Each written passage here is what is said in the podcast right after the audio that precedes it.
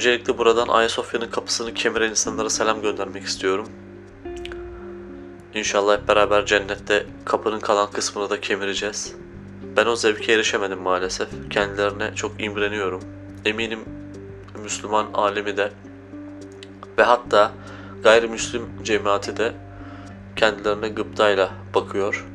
Gerçekten kutsal sayılabilecek bir hareketi gerçekleştirdiler. Bu arada çocuklarınızı şaşırtın. Onlara kuşların işemediğini anlatın. Evet kuşlar işemezler. Bu harika bilgiyle ne yapılabilir? Mesela kuşlar işemedikleri için asit kanlarına karışır ve ısınırlar. Bu yüzden kışları asla üşümezler. Biz de eğer günün birinde idrarımızı kanımıza karıştırırsak ve bundan ısı sağlayabilirsek düşünün doğalgaz faturasından yırtmış olacağız. Bence bir an önce evrimleşelim. İktidar bizi hızlı evrimleşmeye doğru ittirmektedir. Kendilerine teşekkür ediyorum. Bir bakmışsınız telefonunuz çalıyor. Beşinci ya da altıncı çalışta telefonu açıyorsunuz ve karşınızdaki telefonu neden açmadın diye kızıyor. Müthiş. Bir insanın fotoğrafını cüzdanınızda taşıyorsanız ve o kişi bir siyasi ise bu kişinin tarikat kurma zamanı gelmiştir artık. Geçenlerde arka bahçede üst komşumuzun cüzdanını buldum. Komşumuz henüz genç, 20'li yaşlarda. Ahlaksızca cüzdanın içine bakma cüretine eriştim. Bir baktım Binali Yıldırım'ın fotoğrafı var. O zaman anladım ki bu ülkede tarikat kurması gereken tek kişi Binali Yıldırım'dır. Her şeyin cılkını çıkartıyoruz bayramlarda. Özellikle de bayramlarda. Peki aynı şey neden 1 Mayıs'ta geçerli değil? Bence 1 Mayıs'ta işçiler daha fazla çalıştırılmalı. Ve o günde bedava çalışmalılar. Medeniyetin tanımını yeniden değerlendirecek olursak, galiba canlı ya da cansız alemle diyalog kurabilen ve bu diyalog sonucunda otoriter davranmayan cemiyetler topluluğuna medeniyet deniyor. Bunu ünlü profesörlerden duymuştum ve aklıma yatmıştı. Çok da hoşuma gitmişti. Kendilerine teşekkür ediyoruz. Bizleri böyle güzel bilgilerle donattıkları için. Daha sonra medeniyet deyince aklıma tabii nedense evlilik geliyor. Bizdeki evlilikler medeniyetten değil, medeniyetsizlikten meydana gelmiş gibi görünüyor daha çok. Yani konuyu buraya çekmek istedim. Sanki hızlandırılmış bir hediye paketi gibi bu bizdeki evlilikler. Çok ilginç geliyor bana. Her şey içinde dahil bir paket. İşte eşler de dahil buna. Bu paketi alırsanız paketin içerisinde bir takım eşyalar, bir insan, bir ev, bir yuva, biraz birikmiş para. Ee, tamamen ekonomik bir çalışmanın sonucu gibi daha çok. Hani mutluluk tablosu değil de ekonomi tablosu daha çok bu. İşte evlilikler zaten evlilik tekliflerinin içeriğine de dikkat ederseniz altında maaşlarımızı birleştirip bir tık daha iyi bir hayat yaşayalım mottosu mevcut. Tabii ki komik. Tabii bu paketin içerisinde haliyle seks, dayak, şehvet, şiddet, küfür, aşağılama, birbirini yerme, bazen mutlu etme. Hepsi var. Sanki iki hayvan böyle merada karşılaşmışlar da birbirlerini kendilerine benzetmek için mücadele ediyormuş gibi bir ortam meydana geliyor. Ve buna ailelerin başta dahil olması da çok komik. Yani hadi bakalım hanginiz bunu ilk başaracak diye girişen kayınvalideler. Kayınvalide. Valide. çok ilginç. İlginç bir paket. Tavsiye etmiyoruz. Bizlere yıllarca zeki insan nasıl olur bunu anlatıp durdular. İşte zeki insan böyle okur, böyle anlar, böyle algılar. İşte biraz bencildir, kavgacıdır, gürültücüdür.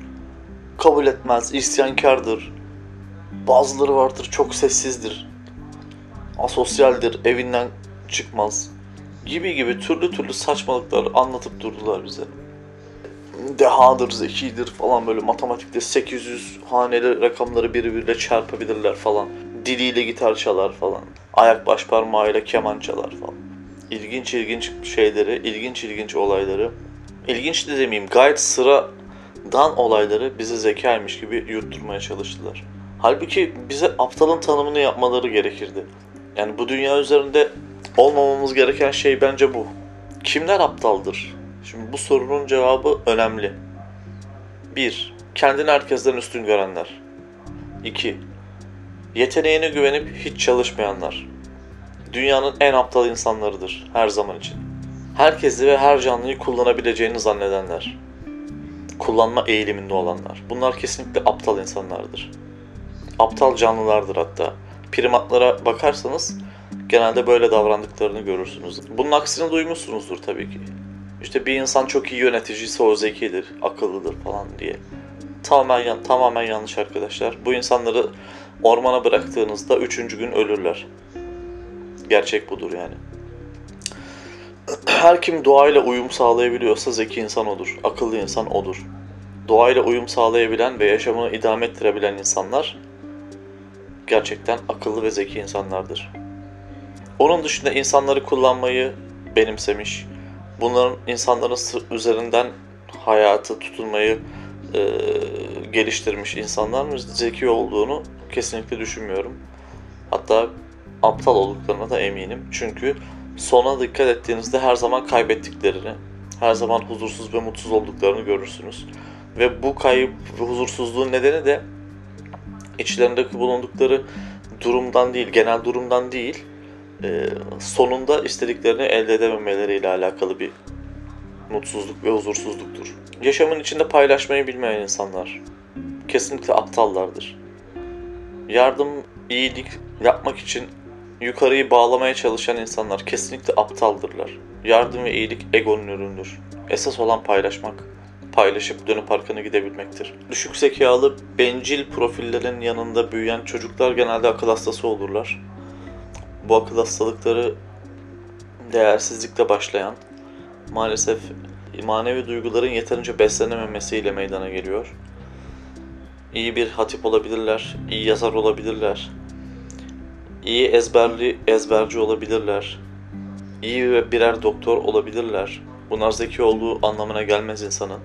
Aptal bir insan da doktor olabilir arkadaşlar. Aptal bir insan da avukat olabilir. Nitekim bunu biz ülkemizde sürekli gözlemliyoruz ve bir primata, bir maymuna, bir şempanzeye yaptığımız birçok işi öğretebiliriz. Buna emin olabilirsiniz. Bu her boku beğenmeyeceğiz kafasına giren Z kuşağının kafasını da anlamak istemiyorum. Beni çok sıkıyorlar. Evet anlayabiliyorum. Hayatın farklı bir yerindeler, farklı bir mekanizmasındalar. Kendilerini ayrıcalıklı görme eğilimindeler. Bunu hep anlayabiliyorum. Fakat evren onların bulunmuş olduğu noktadan ibaret değil. Milyarlarca yıldır gel- gelinen bir nokta var. Tıpkı hepimiz bir aracı olduğumuz gibi Z kuşağı da bir aracı sadece. Yani bulundukları noktayı ayırıp üst bir perdeye geçip oradan izlemeye çalışmak hayatın birçok güzel yanını kaçırmalarına neden olacaktır. Kendi içlerinden müzisyenler, kendi içlerinden sanatçılar, kendi içlerinden tiyatrocular, kendi içlerinden film artistleri, yönetmenler bunları e, bir yere kadar ayırdıklarını görüyoruz. Daha doğrusu bunları yücelttiklerini görüyoruz. Ve gerçekten de hiçbir işe yaramayacak olan tipteki insanlar sırf bu ayrımdan faydalanıyorlar ve hiç olmadıkları ve hak etmedikleri noktalara gelebiliyorlar. Bu son derece üzücü bir şey. Aslında Z kuşağı farkında olmadan sanat katilliği ile burun burunalar şu anda. Beğendikleri ya da beğenmedikleri şeylerle ilgili değil, direkt olarak e, zihinlerindeki hızda kaynaklı bir sorun olduğunu düşünüyorum. Yani zihinlerinde dönüp dolaşan bir hız var ve bu hızı karşılığına denk gelen hayat sürekli gelecekte olabilecek bir e, kavrammış gibi hissedildiğini düşünüyorum. Geçmişte alakalarını tamamen kesmişler. Bu çok e, sıkıntılı bir durum. Çünkü insan geçmişini eğer göremezse ve nereden geldiğini, nasıl geldiğini, ne yollarla oraya ulaştığını anlayamazsa gelecekleri kesinlikle yeri olamaz. Bu kopukluğu acilen tedavi etmeleri gerekmektedir. İçi boş bir egonun esiri olarak görüyorum birçoğunu. Bunun da maalesef zeka ile adlandırıyorlar. Yani ilk girdişte de anlatmamın sebebi buydu. Bu düşük zekalı insanların e, davranışıdır, davranışlarıdır. Düşük zekalı insanlar bu şekilde davranır ve yalnızlığa iter kendini. Hayatı da yalnızlığa sürükler. Tabii ki bizler kol kola halay çekecek değiliz ikide birde. içine düştüğünüz kuşak tutuculuğuyla sizden olmayanları yok etme eğilimine girdiniz çoktan. Beni üzen kısım bu. Evet sizlere her platformda kül yutmadığınızı, kolay kolay kandırılamayacağınızı, şüpheci olduğunuzu, sizlerden önceki kuşaklardan hayata daha iyi bakabileceğinizi sürekli olarak söylüyorum, tekrar ediyorum. Ama siz bunları galiba çevreden duya duya saçma bir egonun kurbanı olmak yolundasınız. Siz mi biliyorsunuz kardeşim bu dünyanın bütün güzel yanlarını? Sizden önce müzik yok muydu zannediyorsunuz? Tayyip Erdoğan gibi davranıyor Z kuşağı bence. Bizden önce buzdolabı yoktu modunda yani. Biz sizden önce müzik yokmuş gibi davranıyorsunuz. Sizden önce dans, sinema yokmuş gibi davranmaya başladınız. Sizden önce yapılan binlerce şey, milyonlarca şey vardı ve size geldi ve siz onu alıp bir yere götüreceksiniz, geliştireceksiniz. Veyahut da geliştirmeyeceksiniz. İşte bu toplumun geneline kalmış bir durum. Ama giderek zeka, verimlilik ve enerji düştüğünü hesap edersek tabii ki sizin omuzlarınıza biniyor bu yükün büyük bölümü. Siz mi biliyorsunuz bu dünyanın en güzel yanlarını? Komik. Kendinizi birbirinize güldürmeyin ve bu kafadan bir an evvel çıkın. Size abi tavsiyesi. Gerçekten sizlere gülerler. Ülkenin geldiği son durum vaziyet ortada. Tayyip Erdoğan iktidarı, AKP iktidarı ve icraatları da ortada. Karanlık, kötücül kadim bir güç uyanır da bize zarar verir diye gofret alsak daha iyiydi emin olun. Bunları seçmektense. Ama bunları anlamak istemeyen bir 20 milyona yakın insan var. Ve gerçekten de bu ülkenin yok olup bu ülkenin yerine İslam devleti hayaliyle yaşayan 20 milyona yakın ciddi primat var. Yani bunlar akıl sağlığı kesinlikle yok ve hem akıl sağlıkları yok hem de çevrelerine karşı da ciddi zararları var. Hatta bana kalsa birçoğu sınır dışı edilmeli. Bunların %90'ı sınır dışı edilmeli. Geri kalan da hizmet işlerine falan kullanılmalı. Maksimum o da. Bu arada Trabzonspor hakkında fikrimi de söyleyeyim. Şampiyon olmaları tıpkı diğer takımların şampiyon olmaları gibi kesinlikle umurumda değil. Ee, zaten şampiyonların genelde biz sezon başında belirlendiğini düşünüyoruz. Ben ve birkaç arkadaşım. Böyle olduğuna da eminiz. İktidara kim yakınsa, yalakalığı kim yapıp, kim pastadan fazla pay veriyorsa onun şampiyon olduğunu düşünüyoruz. E, Trabzonspor'da büyük ihtimalle e, hal böyle olunca seneye ve ondan sonraki sene maksimum iki sezon içinde küme düşeceğini e, düşünüyorum. Ezikliğin kucaklanması sendromu diye bir sendrom var. Özellikle bunu ligde çok görürüz. Taraftarların e, davranış biçimlerinde çok görürüz. İki rakip takım taraftarının genç futbolcuları sahada ısınırken karşılaşırlar ve birbirlerine sarılırlar. Taraftarların içinde bir ısınma meydana gelir. İşte o ısınma tam olarak bahsetmiş olduğum ezikliğin kucaklanması sendromudur. Yani kabul görmenin farklı bir boyutu. Aşağılık kompleksinin farklı bir kısmıdır. Burada mevcut bilinç Türk sporunun ilerlemesi değildir tamamen rakip tarafından takımının kabul görülmesiyle alakalı bir durumdur ve bundan mutluluk duyan bir grup olmasıdır. Bu da büyük bir psikolojik problemdir bence. Dikkatimi çeken bir husus daha var. Kötülük olayları, kötülük seviyeleri artık bize etki etmiyor halde. Dikkat ederseniz sürekli olarak kötülük yapılıyor ve bu kötülükler artık o kadar normalleşti ki bizi cezbetmez hale geldi. Bizde bir e, tepki meydana getirmiyor sanki daha fazlasını istiyormuş gibi bir hale sokmaya başladı durum bizi.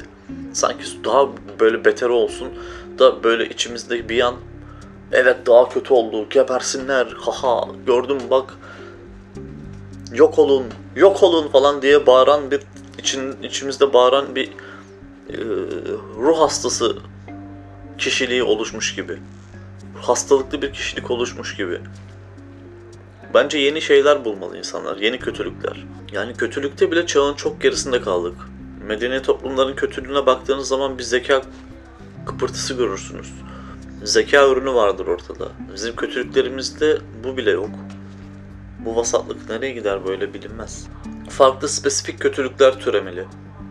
Kavramlara karşı kötülük hiç yok mesela. bunların üremesi, türemesi lazım.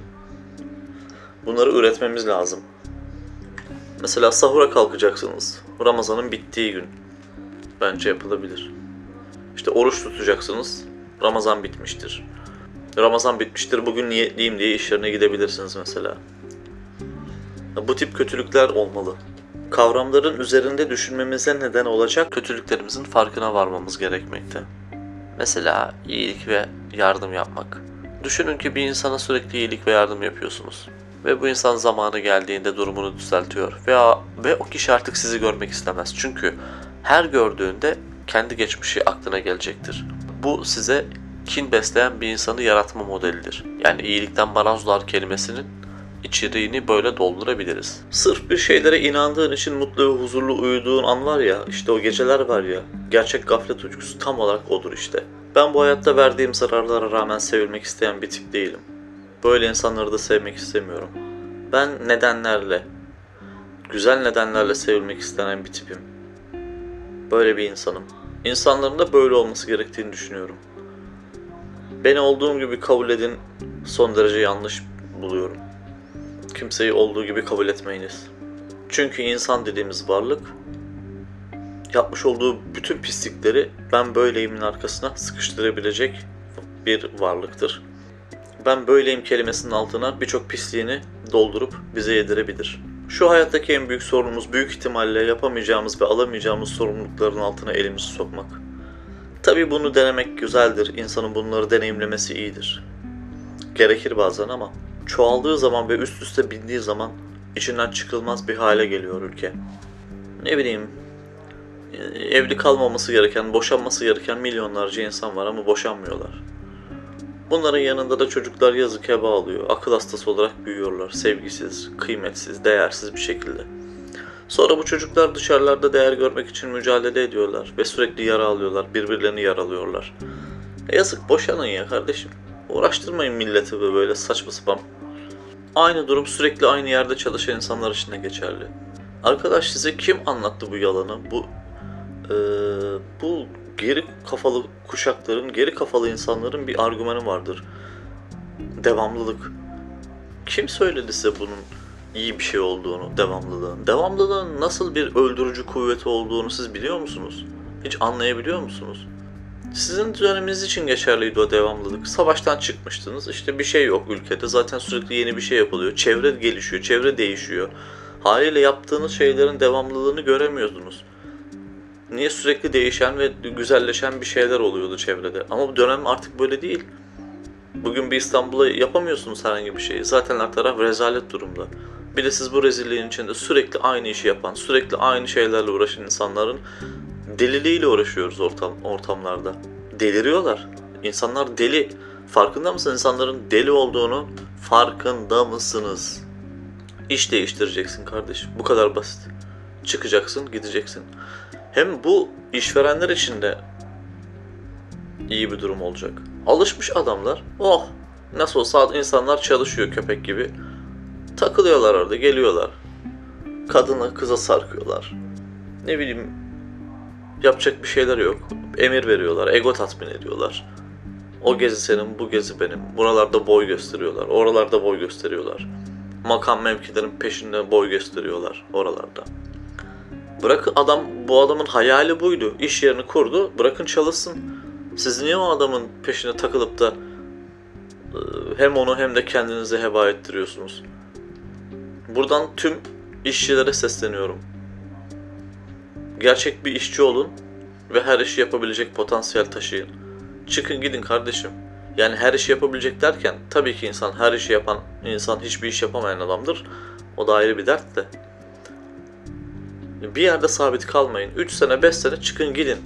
Bırakın o hayali kuran kişi kendi hayalinin peşinde koşmaya devam etsin. Kendi işini yapmaya devam etsin. Yeter ya. Korkmayın acınızdan ölmezsiniz yani. Bu ülkede ben açlıktan ölen adam görmedim henüz. Gerçekten ölmezsiniz yani. Egonuzu bir kenara ayırın ve bu insanları kendi işiyle baş başa bırakın. Siz de kendi hayalinizin peşinden koşun artık. Ebeveynler iş yerindeki patronlardan daha kötü. Ama farkında değiliz işte. O gözle bakmadığımız için olayı anlayamıyoruz. İş yerinde üzerinize dolan psikolojik baskılar, hiç girmek istemediğiniz diyaloglar, yaşamak istemediğiniz anları yaşarsınız. Ve bunları sindirmek zorunda kalırsınız. Bunların nötrleneceği yer evdir. Ama eve gittiğinizde bunu nötrleyemiyorsanız ve evde git eve gittiğinizde stresiniz ve siniriniz daha çok artıyorsa bilin ki evde yaşayan insanlar iş yerindeki faşist patronlardan daha kötüdür. Hal böyle ise eğer. Elde etmek istedikleriniz şeyler karşısında karakterinizi değiştirmenize gerek yok. Ulaşılması sizin için zor olan mertebelere, noktalara ulaşabilmek için oradaki insanlarmış gibi davranıyorsunuz. Oradaki insanların yaptıklarını yapmaya başlıyorsunuz. Öyle giyinmeye, öyle yemeye, öyle yürümeye başlıyorsunuz. Halbuki bu ciddi karakter erozyonudur. Ciddi bir karakter erozyonudur. Ve gerçekten de sizin ulaşmaya çalıştığınız ve yıllarca emek verdiğiniz ya da rol yaptığınız şeye doğuştan ya da minnacık bir miras sayesinde ya da hiç emek vermeden elde etmiş birini karşınızda gördüğünüzde ona e, çok büyük saygı duymaya başlıyorsunuz. Yapmayın bunu. Bunu yaptığınız zaman da o kişi de kendini bir şey zannediyor. Ne bileyim gökten zembilli inme, makam, mevki, e, şan, şöhret, para bunların hepsini e, mücadelelerle başarılmış gibi bir hali varmış gibi ortada anlatılıyor. Yapmayın bunları. Bu erozyondur. Ciddi karakter erozyonudur. Bunun altında bir millet olarak ezilir gideriz biz. Hepimiz biliyoruz ki her şeyin üzerinde bir kolektif bilinç var. Hepimizin oluşturduğu bilinç. Bu bilinci incelediğimizde şunu gördük. İnsanlar birbirlerine sürekli olarak evet sen haklı çıktın dedi. Ve hepimiz kaybettik. İngiliz oyunu budur. Bin yıldır üzerinde fikir yürütüyorlar. İnsan düşüncesi nasıl olur? İnsan nasıl davranır? Bununla ilgili, bununla ilgili bilim dalları geliştirdiler. Biz ise bu mekanizmaya hiç dokunmadık. Tabii ki kaybedeceğiz.